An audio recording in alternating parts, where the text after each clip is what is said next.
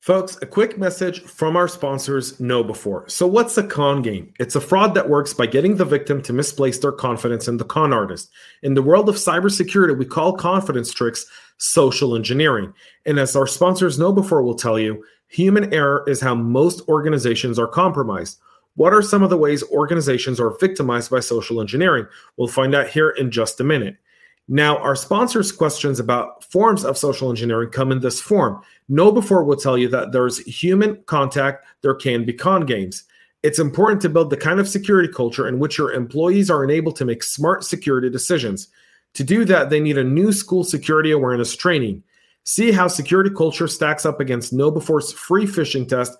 Get it now at knowbe4.com forward slash phishing test. That's knowbe4.com forward slash phishing test. Now, KnowBe4 wants to thank you for listening to the show, and I want to thank them for sponsoring it. They are the provider of the world's largest security awareness and simulated phishing platform. Be sure to take advantage of their free phishing test, which you can find at knowbe4.com forward slash phishing test. Think KnowBe4 for your security training. From the Cyber Hub bunker and studio. You're listening to the CISO Talk Podcast. No sales, no bullshit, just straight talk. Straight talk. And now for your host and CISO, James Azar.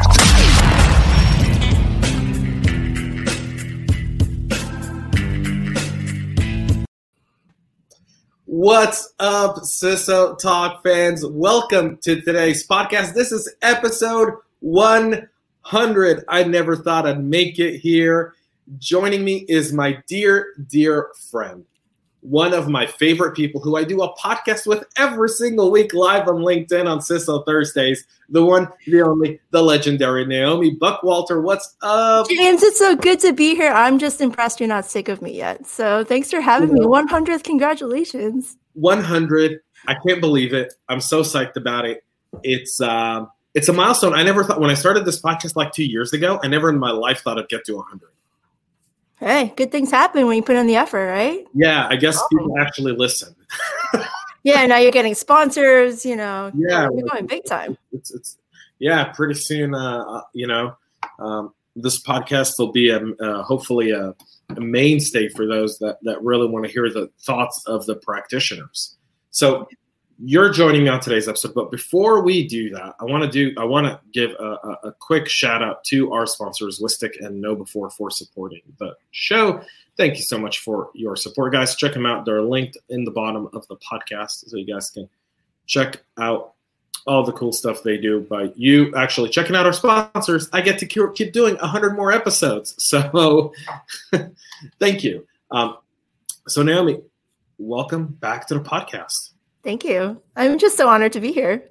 Like six months ago, I think a little over seven months ago, I think it was May, that yeah. we recorded our first podcast. For the last two months, has it been two, three months? We've been doing the CISO Thursday. Thursdays. That's been fun. Those are, yeah, really those are really good. And I love how you speak your mind, James. And that's why I appreciate you because you don't you don't fill in the echo chamber with more just echoes. Like you actually come in with a voice and you're like, no, actually that's bullshit, you know, like, and we'll be like, yeah, actually, you know what, James, you're right, you know? So I appreciate that point of view. We don't hear it enough. Uh, that's what I want to hear more of, like just people and be like, let's talk about this one issue and why it's terrible. and everyone else is saying that it's not terrible. Like, I like that. Yeah, well, we're recording this. It's Monday. This is going to be out on Wednesday. But I want to say this: we, I, my big mouth at the end of December I opened my big ass mouth like I usually do. And I issued a challenge and I said, we want to get 10 people hired in January. Right? We wanted to help 10 people who had a hard time breaking into InfoSec find a way through. And you jumped on board and you championed this effort, right? Like now, as of this morning, two people have been hired, two people yes. have gotten jobs thanks to these efforts. Like chills, yeah like that's two families that's two people that's a mm-hmm. community. Like people don't understand what one job means. Oh my god you're so right. But like for every one of those I, I get like 10 messages. People are desperate for jobs and they're just giving up in some cases. And i just my heart just breaks every time. Like what am i going to do? I just don't have enough time to help you and i'm so so sorry Um, and I literally just I feel helpless. And um, but just getting that message yesterday and today where two people got jobs and like thank you for your help. And here's the thing, James, like, it wasn't my review. Like I did a handful, but I think what it was was like watching the videos that we did on CISO Thursdays with Renee, and uh, they got something out of it. I'm so so psyched.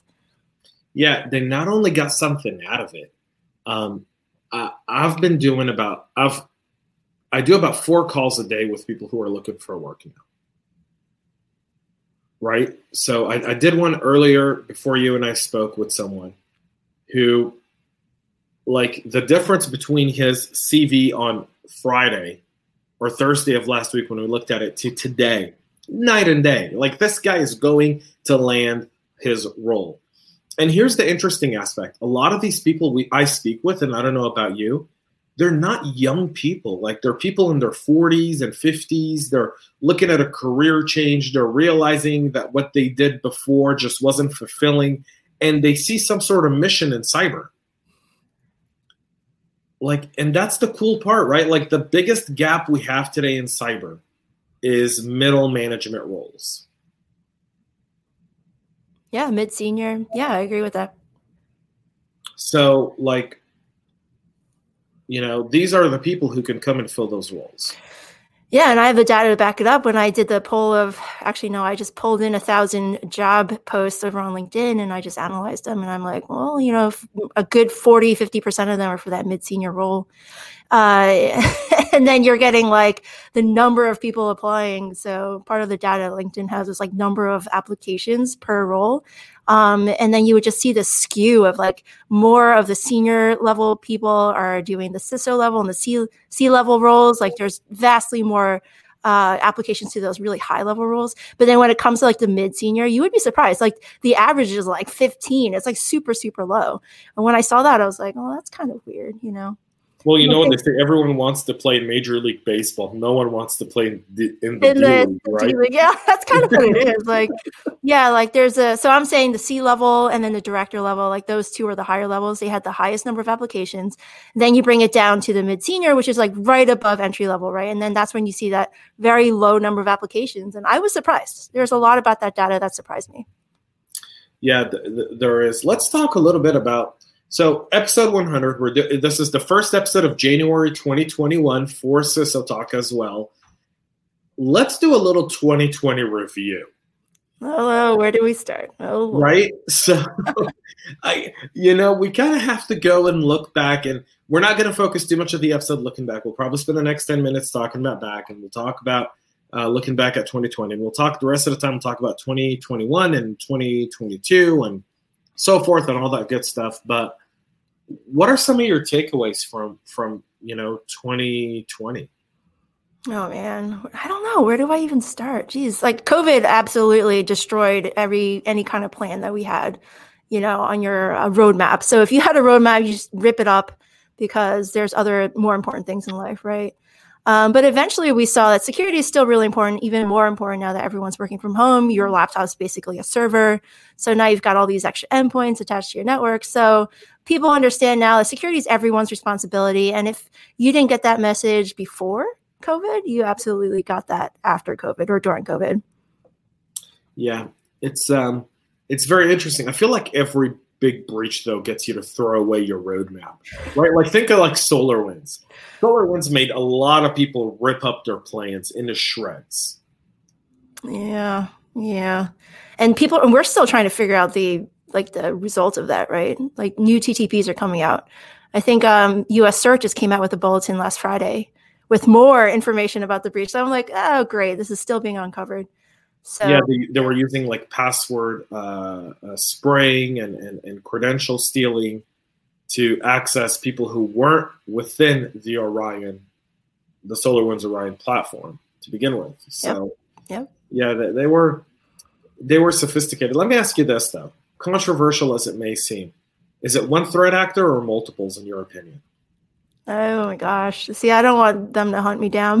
but, no, no, uh, you don't have to say who you think it is. Oh, okay. Thank you. Um, or multiples? Well, I think there's multiple actors. I don't know if they even knew that each other were in there. So I think that's interesting. They weren't working in cahoots for sure. Like, um, but I think there's more than one. How about you?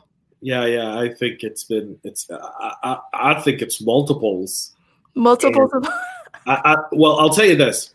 I came under the original kind of concept, and I've been very vocal about this.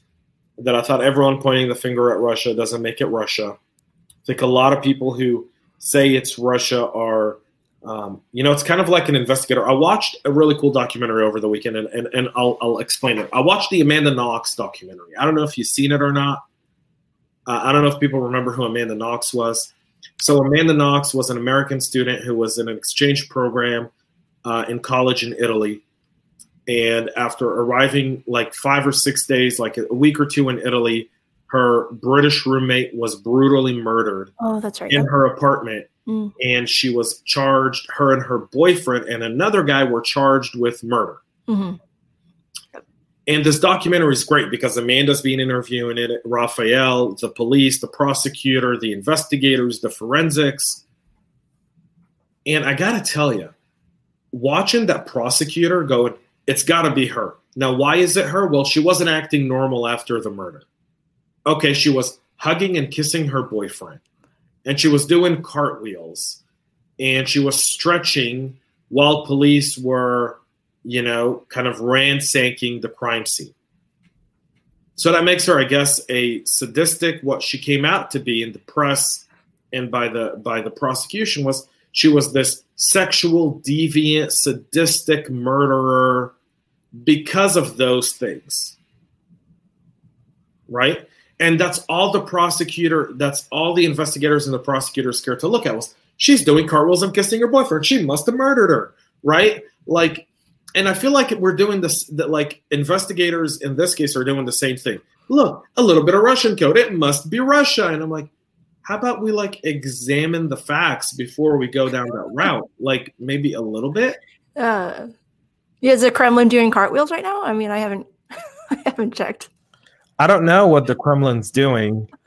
Um, you know, I, I don't know what the Kremlin is doing, but you know, in in cyber, it's we see one piece of code, right? We see one little thing, and then that becomes the the path of the investigation. But I can buy Russian code tomorrow, right now, in 10 minutes on the dark web, and I can use it to break into any business. Does that make it Russia?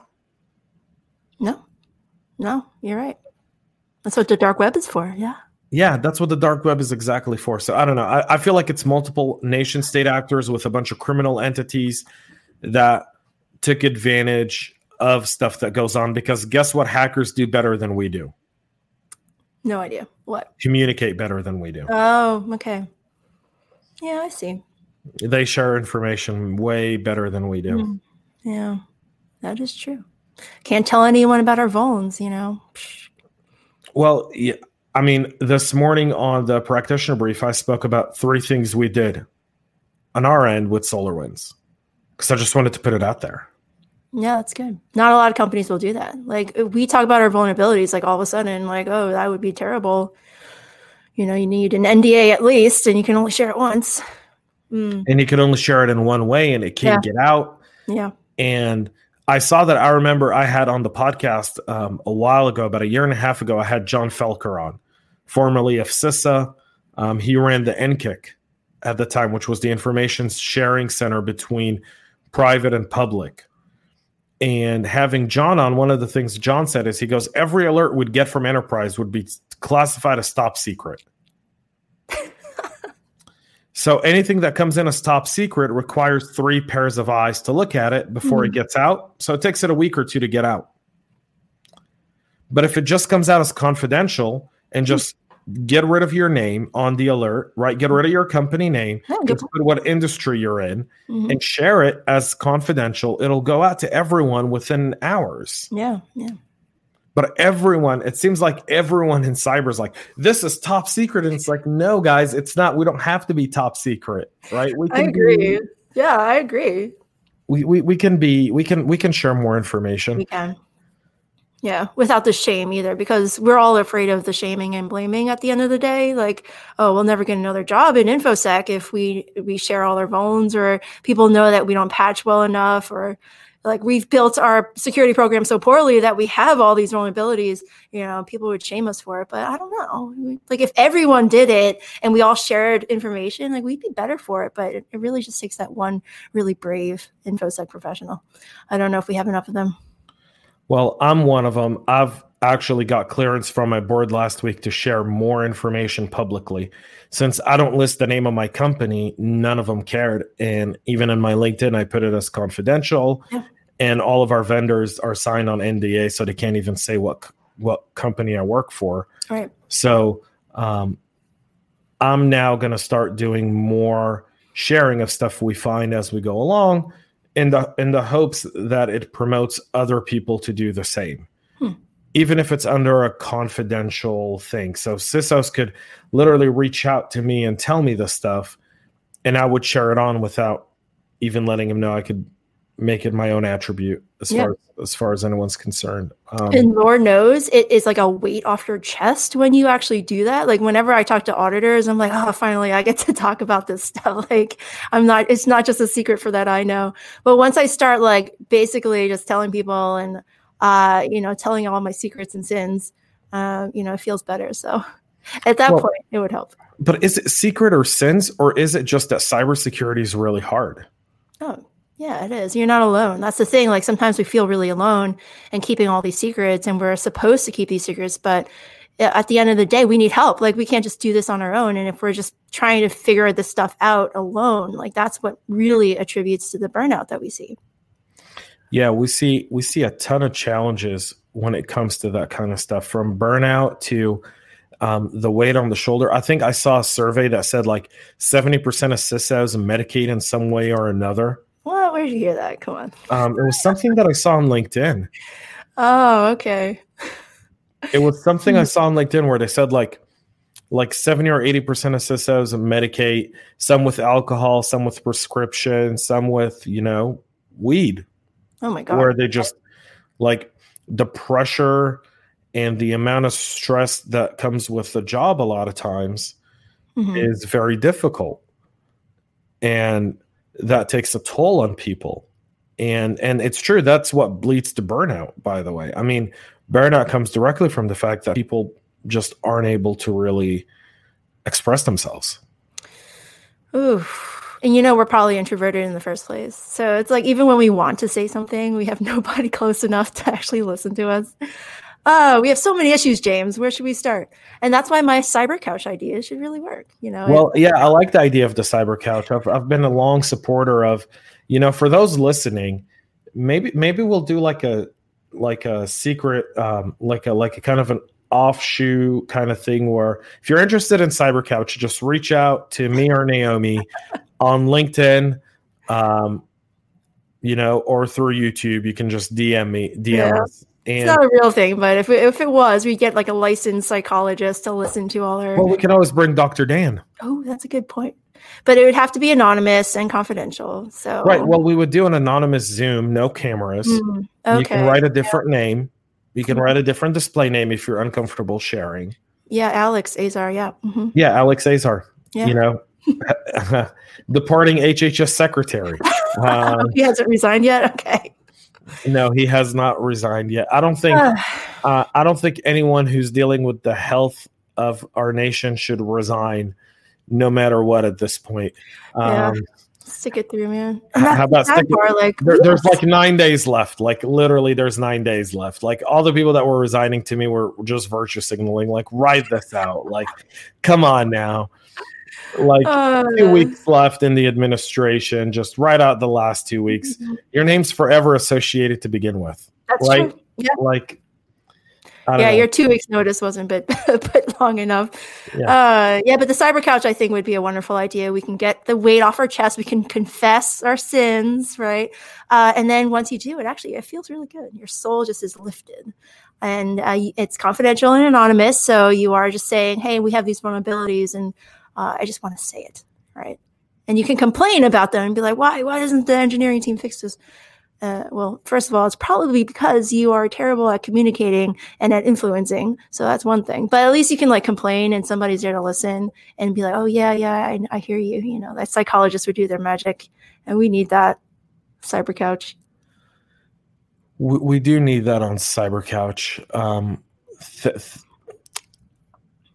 we need it desperately because I think as CISOs, like you said, we're introverts, we're isolated, we share within small groups, right? So we look at um, even like our own Slack channels or or Discord or or whatnot. Like the the sharing there is predominantly meme based.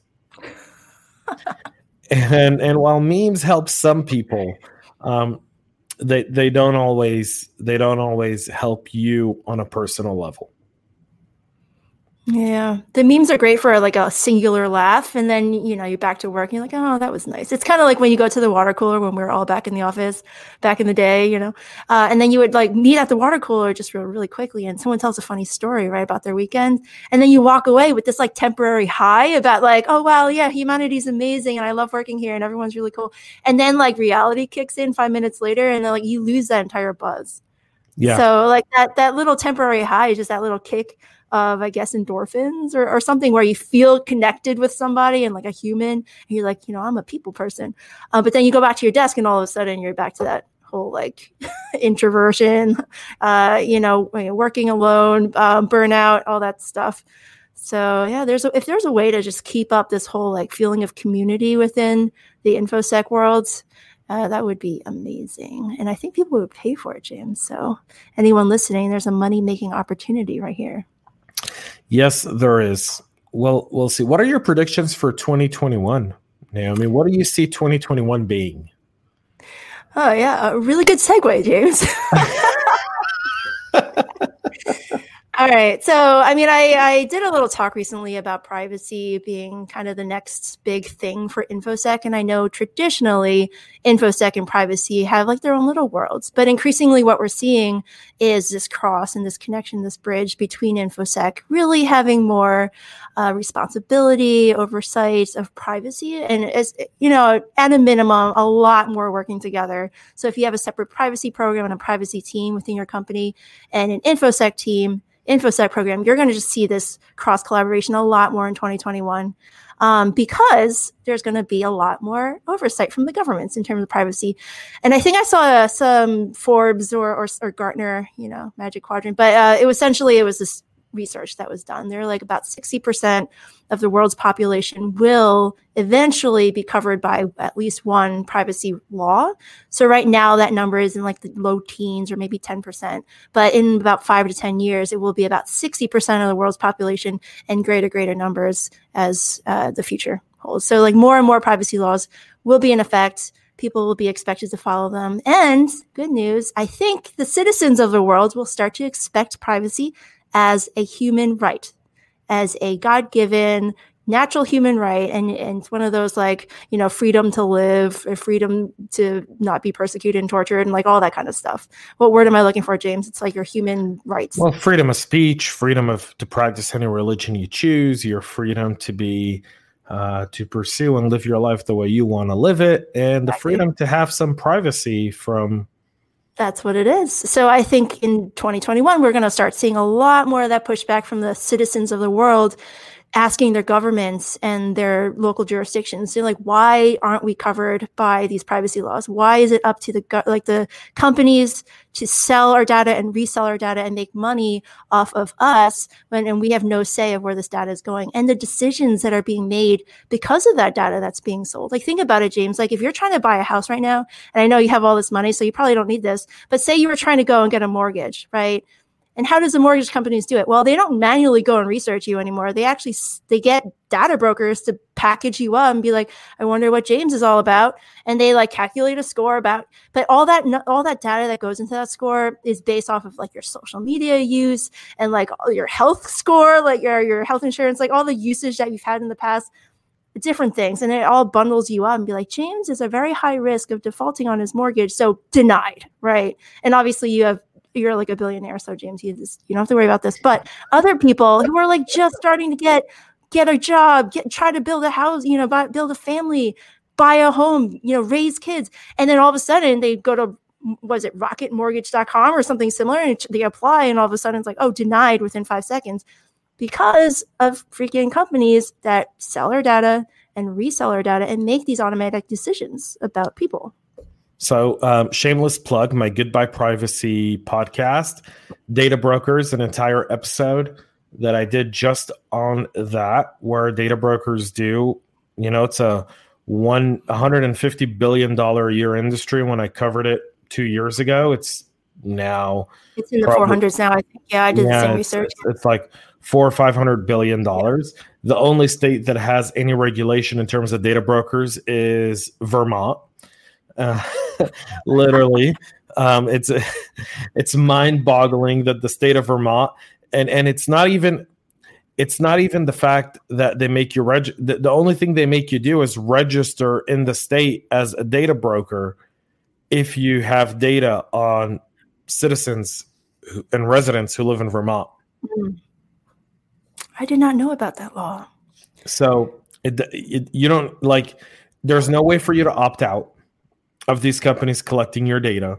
You have no rights of those companies collecting your data. And I'll tell you something funny. I got a I got a message from a friend of mine yesterday, and it.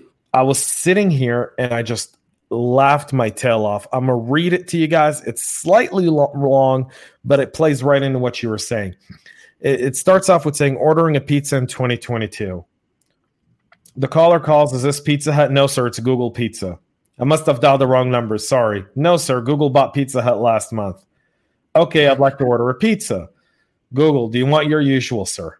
My usual, you know me. According to our caller ID data sheet, the last 12 times you called, you ordered an extra large pizza with three cheeses, sausage, pepperoni, mushrooms, and meatballs on a thick crust. The caller, super, that's what I'll have. Google, may I suggest that this time you order a pizza with ricotta, arugula, sun dried tomatoes, and olives on a whole wheat, gluten free thin crust?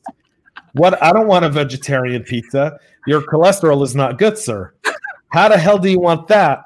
Well, we cross reference your home phone number with your medical records, and we have the result of your blood test for the last seven years. Okay, I don't want your rotten vegetarian pizza. I already take medication for my cholesterol. Excuse me, sir, but you have not taken your medication regularly. According to our database, you purchased only a box of 30 cholesterol tablets once at Lloyd's Pharmacy four months ago.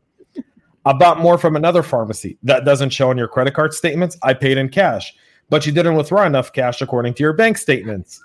I have other sources of cash. That doesn't show on your latest tax returns unless you bought them using an undeclared income source, which is against the law. The caller, what the hell?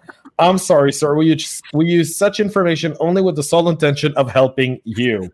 Caller, enough already. I'm sick to death of Google, Facebook, Twitter, WhatsApp, and all the sorts. I'm going to an island without internet TV where there's no phone service and no one to watch me or spy on me. Google, I understand, sir, but you need to renew your passport first. It expired six months ago. Oh my God, I love that and you think that won't happen, but I'm telling you, that is that the is- way we, we're going there. You know, give it three or four years, but everything will be like that. Well, um, I mean, think of, uh, uh, you know, like if you use Uber Eats, people that have used Uber Eats in the last, you know, since the pandemic has started to get food, like the algorithm in Uber Eats like already knows, oh, it's Tuesday. He's probably going to order tacos. Let's list all the Mexican restaurants. And by the way, a very interesting study that was done by a bunch of university kids here in Georgia. They actually played with the Uber Eats algorithm and they realized your patterns. And then, based on those patterns, they would increase the delivery charge on the days you typically order tacos, or yeah. on the days you typically order Chinese food, or on the days you order pizza. So, on Thursday, if you typically order pizza, pizza would be three ninety nine, but on Tuesday, the pizza would be one ninety nine. Wow, that's almost genius. And I mean, evil. go capitalism, dang. Right, and evil in a way. And evil capitalism, right? But then go well, out and no, pick up your own. Capitalism food. isn't evil. It's that manipulation of data mm-hmm. for profit mm-hmm. that's evil.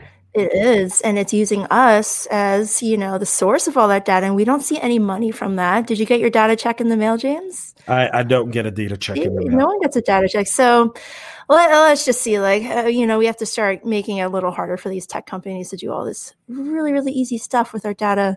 And that's what i'm thinking 2021 is just going to be the start of that. You'll see a wave of reform hopefully. It won't start in america well it will. it will. it will. There's a federal data privacy bill that's been True. written. It's on its fourth iteration. It has bipartisan support. Is it out of the, committee though? Um, it's out of com- it's it's had four iterations through committees. Okay, so it's so on the floor. It should be introduced on the floor in February or, or March of this year. Um, it had bipartisan support. We now need a uh, Republican senator because the Republican senator that was supporting the bill was Cory Gardner out of Colorado, mm-hmm. and he lost to Hickenlooper. So, oh, wow. um, so now we're you know obviously with everything going on, it's, it's this really isn't the time we'll we'll approach a Republican senator uh, to co-sponsor the bill here here shortly. I know that yeah. there's a few senators, um, Republican that I've spoken with, and their staffers that have said that they'd love to co-sponsor the bill. Um, all your representatives, and, folks, you're listening. You you're a part of this democracy. You don't just wait for every four years for an election. Like you need to call your representatives. If you don't know right. their number, look it up. Like you just write an email. They they read them sometimes. They do. They, their, their staffers read them. They, they do, and they catalog it. They tell you, you know, what you wrote about. So, so they at least get a number from you, right? But like, if you're complaining about what t- tech companies are doing with our data and like what the governments are doing with our data, like you need to say something. You can't just complain about it on Twitter. No, literally nobody cares when you got your hundred followers. Like, you need to make your voice heard. Call your representatives. That's what they're there for. Yeah, I mean, I think one one aspect of cyber that's really I think a lot of people need to start kind of wrapping their heads around is the NTSC does a great job of getting the voice of the CISO heard on the Hill. And there's a bunch of new organizations that are springing up and and starting to lobby to get the voice of cybersecurity on the Hill. The challenge we've always had with laws and regulation on the Hill is typically the people promoting it are the companies that profit from it and not the hmm. people that actually use it. Hmm. So, for example, um, when the they wanted to do a cybersecurity law, they would invite people from Symantec and McAfee, right? And like IBM security. And while those people are smart and great folks, um, they're going to promote something that supports their work and not necessarily that of the practitioner. Like the data breach notification bill that we've been trying to push for three years, three years to promote a federal data breach notification bill so that way you no longer have to go to 50 AGs. You can go to the FTC, file, notify the FTC of your breach, and deal with one point of contact. 60% of data breach costs is lawyers. 60% of data breach cost is attorneys. Well, I should be an attorney then. I think that's what you're saying, right? Yeah, lawyers make money. Um, yeah, a lot of money apparently. Yeah. Right, but but but they they because there's so much we got to report to this AG and we got to report to this AG and this state has this set of rules and this state has this set of rules, right? So the legal fees are insane. So if you have one body to report to, which is, you know, the FTC, it takes away that cost. Right? It eats up at it. So it gives you more budget to really fix cyber and hmm. not really pay for lawyers to fix the legal problem. Hmm. Well, can I ask you what's your insurance right now? Your coverage for cyber? we we have a multi underwriter insurance policy. I won't say the amount, but mm-hmm. you can mm-hmm. imagine that if it's multiple underwriters, yeah. it's a large enough policy for us. Um, you know, it's it's in the eight figures. Oh wow. Yeah, that's a lot higher than I thought. Yeah. Well, I just wonder what the average is because if you're saying 60% go to the lawyers, right? You know, what is our insurance actually really paying for? Um, can we spend it in it before a breach would happen? Like, is there any way we can take some of that money and just like preemptively improve security and therefore somehow take i don't know how insurance works obviously but you would think like hey i want to make my my company better at least chop off some of my premium like do something so right? several underwriters who know what they're doing will look at your actual security practices and policies and tools and give you a discount on specific aspects of what you do um, based on some of your security posture. And the smart vendors will typically try to work with insurance companies to get you a discount. So, like I have one vendors who just for having them installed in my environment, I get a 5% discount off my premium, which is hmm. great. Right. And I like the vendor. So I use them. Um, and there's other vendors where I have to introduce them and explain to the underwriters sometimes like who they are. All so, right. I mean, so 2021, I, I think it's going to be the year for cyber insurance. FYI. Oh, okay. Your because, prediction is because of what's going on in ransomware, right? Mm. So insurance companies can't keep paying ransomware attacks. Like eventually, that well's going to run dry. Get your backups in. People start to wise up. You know. Well, I mean, we're seeing that uh, th- this morning. Um, I saw a report in ZDNet where they said that some ransomware gangs are now uh, plugging in on the execs of the company mm-hmm. and downloading their computer data and s- s- going through that data to find anything incriminating on those executives to pressure them to pay the ransom. Oh, so it's like blackmail plus ransomware. Wow. Right, right. It's, it's, it's ransomware with the addition of blackmail on the most sensitive people in the organization that make mm-hmm. the decisions. Okay, I'm I'm starting to feel like these criminals know what they're doing. they're not. They communicate better than we do. You're right. They communicate better than we do. They develop. Ta- I mean, if you ever go to any dark web forum and you spend like, I think every CISO should take a CTI course and should spend a few hours a week with their CTI team going through some of the dark web spots, looking mm-hmm. at some of that intel, seeing how those things run because that's critical for you and your role. Yeah. Critical. Agreed. Agreed. Do you do you find I know you work with a small team, but mm. you, you're I will say this as, as we look at 2021, let me ask you this. I kind of want to go back to what we started with because I know we have a hard stop in a few minutes. So I want to take advantage of the time we have left um, with the hashtag InfoSec hires because this is episode 100. And I want to end it on a good note because to me 2021 you're right it's going to be about privacy it's going to be about cyber insurance it's like this whole idea of working from home and all that that's done that's passe we're, we're used to it living with covid there's going to be a, a, a sense of return to normalcy not a new normal. There's a sense of return to normalcy. We're already seeing it. So now let's focus on two things. Let's focus on one jobs. Hmm. right? Um, as a ciso what would you tell other CISOs about hiring that you've learned in the month you've been doing resume reviews, in the month you've been speaking to candidates who have a hard time breaking in? What are some of the things that maybe we're not hearing, but you're hearing that you can share with all of us? Yeah, I'm glad you asked this, James. I've posted about this before and I seem to get a lot of positive feedback, but just give someone a chance. Look beyond their resume. I know you're looking at a lot of resumes, and I certainly do too. So when I see a resume, my first initial reaction is like, I hate this resume. You know, I just look at the words on the page. I don't really look beyond that. I don't read between the lines. And I think if we actually stop to see how much effort this person put in to better themselves and learn security on their own, when you start painting a picture of a full person, that's when you start realizing that they this person can be an asset on your team. And if you can imagine where you started way in the beginning and this is certainly true when i started but we never had a cyber or a cybersecurity master's programs. Like we had to learn everything on our own. But in my case someone had to teach me. Someone mentored me sent me to SANS sent me to conferences sent me to boot camps. Like i got all that training on the dime of the company i worked for just because somebody saw something in me and it's like that person really has a thirst for this a real hunger to learn cybersecurity and i'm just going to give her a chance. And that's what happened. That's why i'm here because someone gave me a freaking chance and i'll never be able to like thank that person. Enough his name is anthony Kaneki. he gave me my first chance and just because i asked for it. So it kind of is like a two part thing where you have to give someone a chance but that person really has to step out of their shoes go beyond their resume and start finding ways to be visible for hiring managers and for recruiters. Because right now we're not meeting each other anywhere. It's more like don't like you resume but we're not really seeing the full person. We're not getting the full picture of somebody.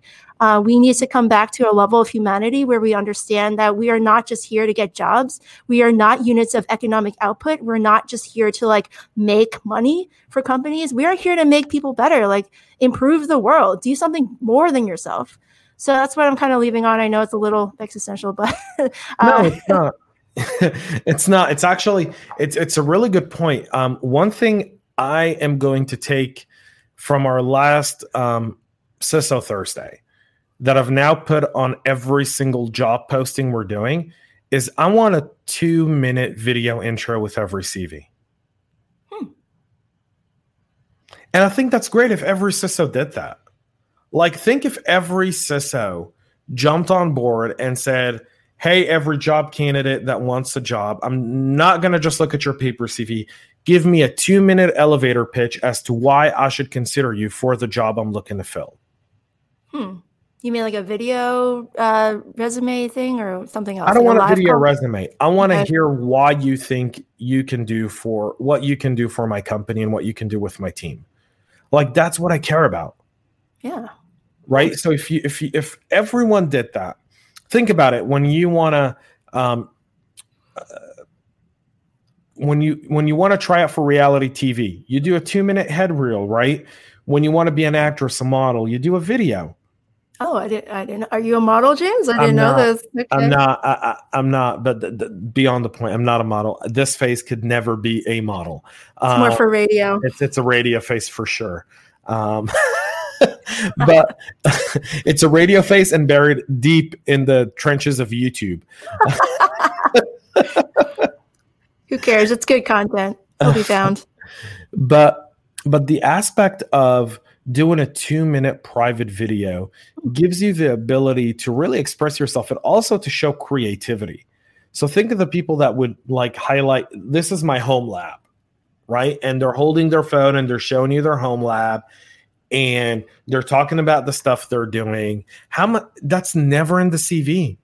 Right. It's so two dimensional. Like, yeah, get yourself off the page. It's Show 2021. Yes. Everything's on like Instagram and Snapchat and yes. and, and and you know like and YouTube and Vimeo. Mm. So do a two minute and attach oh, it in your cover letter. We could totally automate this too. Like, so you you hit submit, right? Your resume, you hit submit, and then the ATS system like realizes you have you have high potential. You meet most of the things, and then it asks you via like a text message. It'd be like, hey, just text a really quick video of yourself talking about this role to this number, right? And then all of a sudden, you're just going to get more and more information about this person. I could totally see that.